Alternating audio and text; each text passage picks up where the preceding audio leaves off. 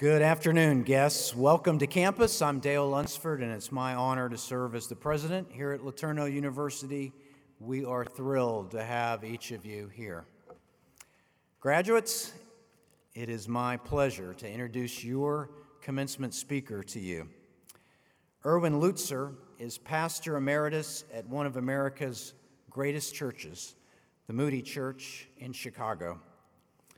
The Moody Church is, of course, named for Dwight L. Moody, the evangelist who founded the church in 1864. The church began as a Sunday school that Moody organized for neglected children in a Chicago neighborhood that was known as Little Hell. After Moody's death in 1908, the church that he founded was renamed the Moody Church. And now, more than 100 years later, the church remains at work in downtown Chicago, where the congregation is committed to the promise that strangers and the poor are ever welcome. In 1980, Erwin Lutzer was named the senior pastor of the Moody Church. Pastor Lutzer was born on a farm in Canada. He was educated at Winnipeg Bible College at Loyola University and at Dallas Theological Seminary. And while he was there in Dallas, he met Rebecca, who would become his wife. For 36 years, Erwin Lutzer served as the senior pastor, and now he is the pastor emeritus. He's the featured speaker on three radio programs that are heard on more than 1,000 radio stations around the world. Running to Win is one that I know well and I listen to as a daily podcast. He is an author, and his book, Hitler's Cross, received the prestigious Christian Booksellers Gold Medallion Award. The Lutzers are blessed with three children and eight grandchildren a man who has served God at one of America's great churches for 38 years, is certainly deserving of our honor and our warm welcome. So, graduates, would you please join me in giving a hearty LeTourneau welcome to Pastor Erwin Lutzer?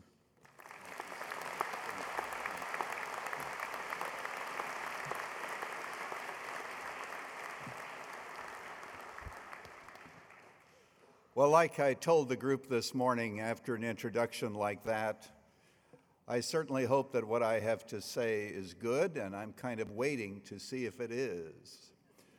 But what a delight it is to be here, Mr. President, honored faculty, distinguished guests, and graduates. It's great to be here and to share this special moment with you. At Dallas Seminary, there was a sign that said, Salvation is by grace, but graduation is by works. And all of you know how true that sign is, and we congratulate you today on your achievement. Now, normally when I go out to speak, because I've been preaching for 40 years, I take a sermon that I have preached before and maybe uh, redo it somewhat and make it fit. But today, I'm preaching a sermon that I have never preached before, just for you. I'm preaching the burden of my heart, and my text really can be Proverbs chapter 1, verse 7 The fear of the Lord is the beginning of wisdom, but fools despise wisdom and instruction. The fear of the Lord. It was the writer Tozer who said, The most important thing about you is what you believe about God. A number of years ago, I read a book by Martin Buber entitled The Eclipse of God. He was a theologian, actually a philosopher, a Jewish philosopher, and he talked about the eclipse of God in our society. And we're certainly living in a day in which we have the eclipse of God. We have what I want to call the radical secularization of God. God is being downsized. He is seen as being secular. And so human beings make up their own vision of God. It has been said indeed that God created man in his own image, and now man is returning the favor. And for many in our culture, as well as for many supposed evangelicals, the God of culture impacts their understanding of God. The God of culture is a God that we need not fear at all. The God of culture is the God who is as inclusive as we are. He's a God who, do, who exists for us, not we for him. He's a God who embraces all religions and accepts everyone. He's a God like uh, a grandfather might be as he watches kids play and says, uh, you know, enjoy yourself, and at the end of the day, I'll pick up your toys, and uh, a good time will have been had by all. Certainly not a God to be feared. Richard Niebuhr said years ago regarding the liberal God a God without wrath brought man without sin into a kingdom without judgment through the ministrations of a Christ without a cross. And so we're impacted by our culture in our views of God. But we're also impacted by the evangelical community. I see that in the evangelical churches today, there's an emphasis on what I'm going to call permissive grace. Now, let me understand and let you understand how much I love grace. We're not only saved by grace, but we live by grace. It's so refreshing to know that my performance is not the basis of my acceptance. Even when I woke up this morning, I reminded myself that my acceptance before God is based totally on Jesus and not on me.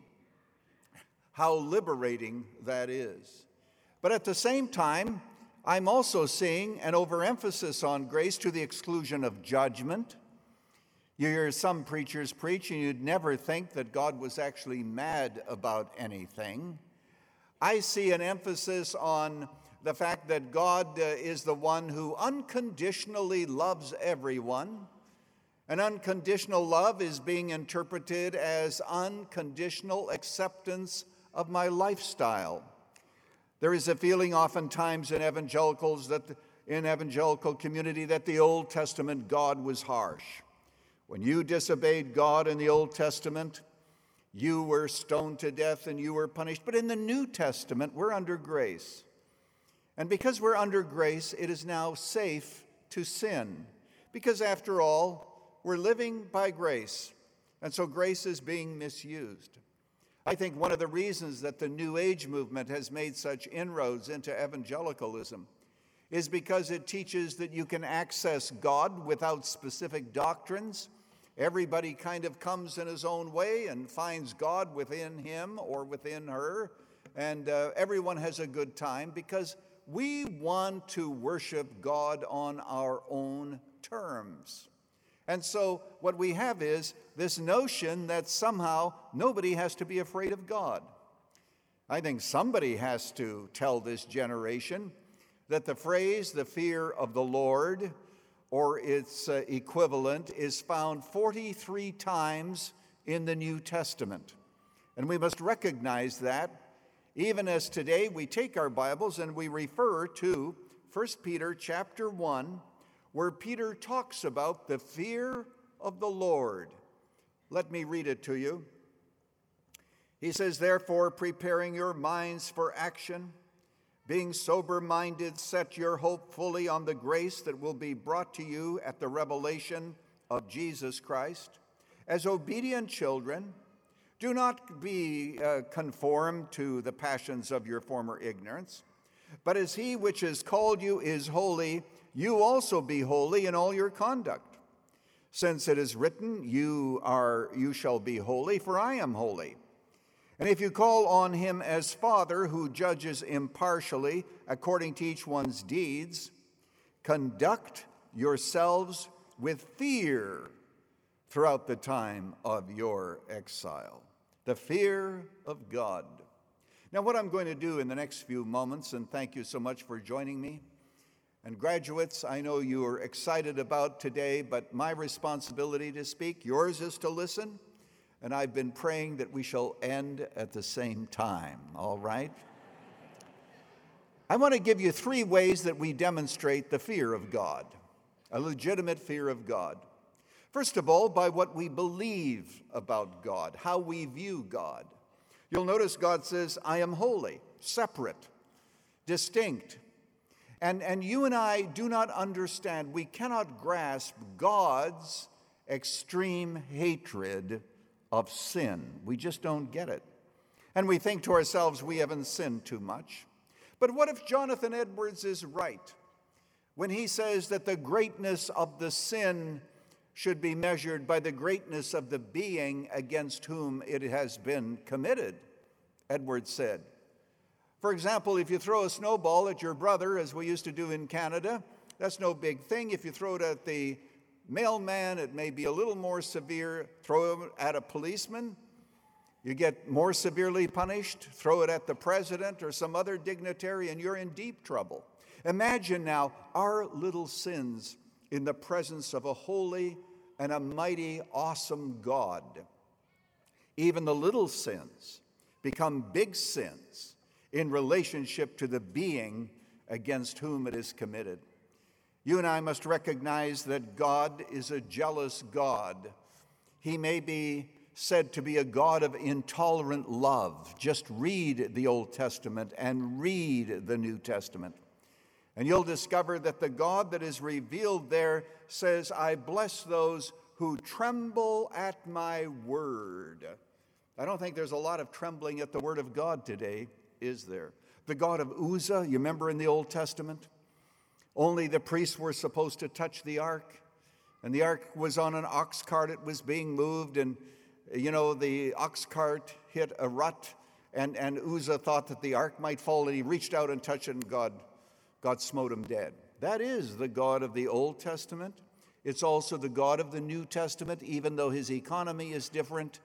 The Bible has a verse in the book of Exodus, excuse me, Ecclesiastes, in Ecclesiastes that says this because the sentence against evil is not carried out immediately, people think it is safe to do wrong.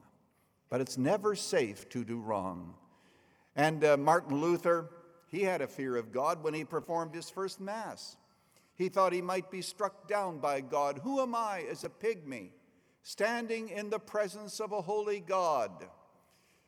You and I need to be revived in our hearts to see God as impeccably holy and separate from the world.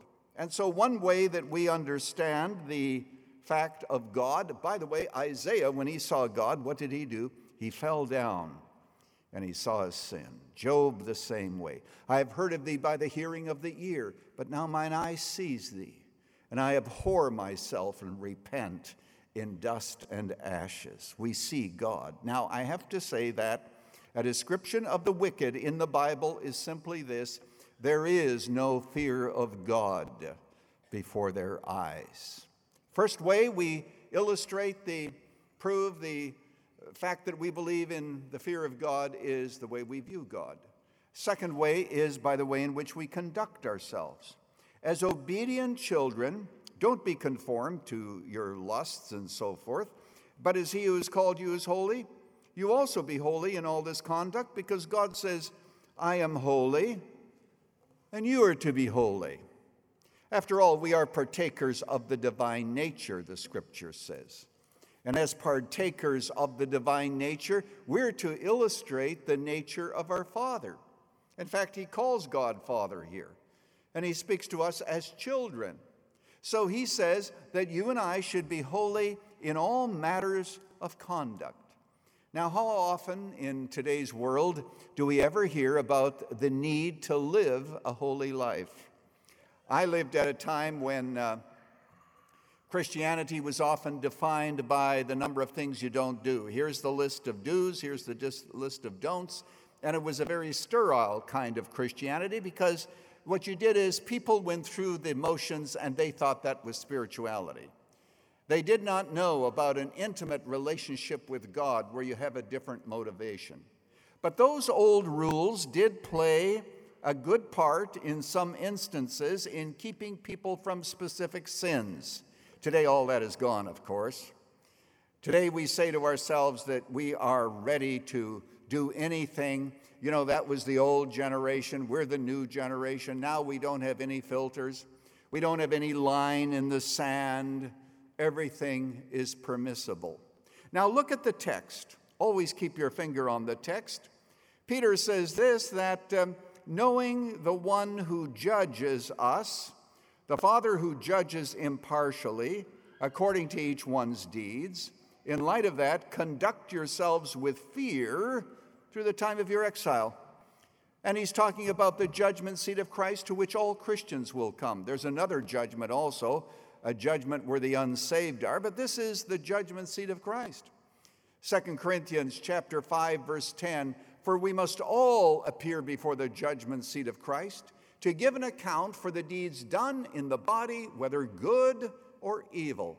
We're going to be judged by what we see, and that's important in a technological revolution that we are experiencing. We're going to be judged by what we do. We're going to be judged by where we go. We're going to be judged by the investment of our lives, given all that God has given to us. Graduates, God has given you more than you can possibly realize. And I believe that one of the reasons that there are tears in heaven is that there will be tears of rebuke when we think of the lives we could have lived in accordance with a life that we lived that was so committed to self rather than committed to God. So the Bible says, God is holy, you live holy. We live in the midst of an unholy world, but God says that is your calling to be holy, for I am holy. There's a third way that we prove the holiness of God in our lives, and that is by what we value. Now, here we have a verse that I love. I love all the verses, but the text now says, For knowing, I'm now in verse 18, knowing that you were redeemed from your futile ways, inherited from your forefathers, not with perishable things such as silver and gold, but with the precious blood of Christ. Oh, boy, uh, that's one of the things that we value is the blood of Christ. Now, let me explain to you that on the cross, the attributes of God resolved themselves. Love wanted to redeem, but could not redeem until justice was satisfied. So when Jesus died on that cross, the wrath of God was poured out on him so that it would not have to be poured out on us. And Jesus Christ's blood, his sacrifice, on our behalf becomes the basis upon which we now can come to God. And the Bible says that Jesus saves us from the wrath to come. The wrath to come, it says in the book of Thessalonians. And if you want to know what Jesus saves us from, let me give you a little window. In the book of Revelation, we read, And I beheld when he had opened the sixth seal and lo, there was a great earthquake, and the sun became black as sackcloth of hair, and the moon became as blood, and the stars of heaven fell onto the earth, even as a fig tree casts her untimely figs when she is shaken by a mighty wind. And the heavens departed as a scroll that was rolled together, and the islands uh, moved out of their places, and the great men, and the rich men, and the bondmen, and the free men hid themselves in the dens and in the rocks of the mountains, and cried up and said to the mountains and rocks, Hide us from the face of him who sits on the throne and from the wrath of the Lamb, for the great day of his wrath is come. And who shall be able to stand? The wrath of the Lamb and the wrath of the one sitting on the throne. That's what, can you imagine those people in the dens in the mountains and saying, Well, I think we can come to God in whatever way we want? What a mistake they would be making at that hour of need. Now, students, here's the thing because of the fact that Jesus made a sacrifice, and because of the fact that he's a Savior, that distinguishes him from all other options. Back uh, many years ago, I was at the Parliament of World Religions in Chicago. 5,000 delegates met together for a whole week from all over the world discussing how they might be able to unite the religions of the world. And I decided to do an experiment because I was looking for a savior. So I went where all of the information of the different religions was available. And I went to them one by one asking the question Do you have a sinless Savior? Because I'm a sinner. I can't be saved by somebody who's part of my predicament. Do you have? No, no, we don't have a Savior. I went down the different religions. Students, look me in the eye. Only Christianity has a Savior. There is nobody else out there like Jesus. Would you remember that, please?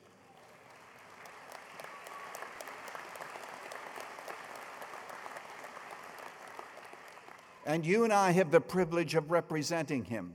He's the only one who can take us as sinners, declare us as righteous as God, and present us to the Father as absolutely perfect. There is nobody else out there like Jesus.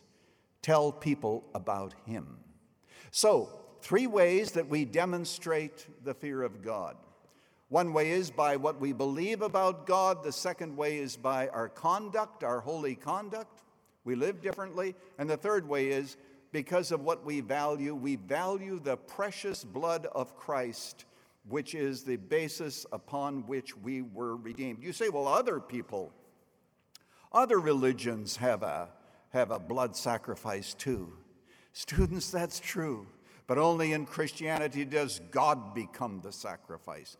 God was in Christ, reconciling the world unto himself. Christianity is a religion that begins and ends with God and his existence and his redemption. Now, here's what I'm going to do I'm going to give you three words because I expect that your life is going to be changed as a result of this. Whenever we open the Bible, we should expect that. And I want you to remember these three words. The first word that I want you to remember is the word worship. This is what it says in Hebrews chapter 12. It says, in light of the fact that we are going to receive a kingdom that cannot be shaken, the scripture says, let us offer unto God acceptable worship with reverence and fear because our God is a consuming fire. You don't want to play with God, but you come to Him in the name of Jesus and you learn to worship Him. And if worship becomes the important thing in your life, if worshiping God, you'll soon discover that character is more important than your career. You'll discover that um, the ability to do something significant is more important than doing something that's successful as God calls you into different vocations.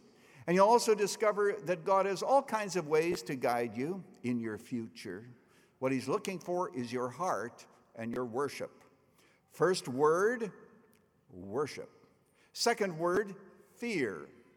Because if you fear God, you need fear nothing else. Look at the words of Jesus. Do not fear those who are able to kill the body, and afterwards, you know, there's nothing else they can do. But fear him rather who is able to destroy both soul and body in hell. Fear God, and you'll not have to fear even death or those who would kill you. Shadrach, Meshach, and Abednego in the Old Testament, you remember? They were asked to bow before the image and they refused to. And they said, you know, whether or not God delivers us, we will not bow. And they were delivered in that instance, though they didn't know necessarily that they would. The reason that they had the courage to stand against the God of their culture is because they feared God more than they did the flames. When you and I fear God, we will discover indeed that we can stand against this culture without fear. I'm not really afraid that many of you will be talked out of your faith because there are so many good and rational arguments for Christianity and the whole Christian worldview. What I am more concerned about is whether or not you will be shamed out of your faith. That's what our culture does. It wants to shame us. After all, you're so narrow. You believe the Bible, it's your way or the highway, and all that. And I, as a result of that shame, many people keep their mouths closed. Jesus said this He said, If you are ashamed of me in this sinful and adulterous generation, I will be ashamed of you in the day of judgment. Do not be ashamed of Jesus. And if the world wants to shame you, you wear that shame as a badge of honor. because you belong to the King of Kings and you belong to the Lord of Lords. And I can tell you this in the end, he wins. He wins. Now, the second word then is fear. The third word is hope. The Bible says that Abraham hoped in God. And Abraham looked forward to a city which has foundations, whose builder and maker is God. The point I want you to remember here is very simple namely, look beyond this world, because time is short and eternity is long. Look to this world, yes, but look beyond to the world to come. And by the way, if you're here today and you've never trusted Christ as Savior, it would be a great opportunity for you to do it, even where you are seated, to reach out to the one who can give you the hope about which I am speaking. And so Jesus was helping us and to understand that, but Abraham looked for a city whose builder and maker was God, and he was a sojourner all the time in the land. His nephew Lot, not so much. Lot uh, was a sojourner for a while because he was with his uncle, but then Lot went into Sodom and settled down. And there in Sodom, Lot lost his testimony. When he was in a point of great desperation and he was talking about God, the Bible says that his neighbors mocked him and thought that he was joking because he had nothing to say. You do not need to submit to this culture. You are on a pilgrimage, and this world is not your home. Don't settle in the world, don't settle in Sodom. Always speak of Christ, introduce people to him, and you will be strong and faithful to the gospel. I mentioned Martin Buber, his book, The Eclipse of God. You know, when there's an eclipse of the sun, uh, the, uh, what happens is something comes in between the sun and the world, namely the moon In fact, we had an eclipse just a couple of years ago, a partial re- uh, uh, eclipse. That does not change the sun. That does not change the S O N. It does not change God. God is unaffected by the eclipse. He is still shining, He is still giving His glory, but something has come in between Him and the world. Is there something in your life that you need to take care of that is blocking the light of God? Blocking the light of God to a generation that needs not light but calls darkness light? And that's the generation in which we live. What is it that is keeping you from representing God and shining the light of the gospel wherever He has planted you? Let's get rid of the obstacles whereby God is not so clearly seen. Now, if you forget everything I've said, and years later you'll say, What did the graduation speakers say, uh, say in graduation? And you're thinking back, will you remember this? The fear of the Lord is the beginning of wisdom. God bless you. God bless you.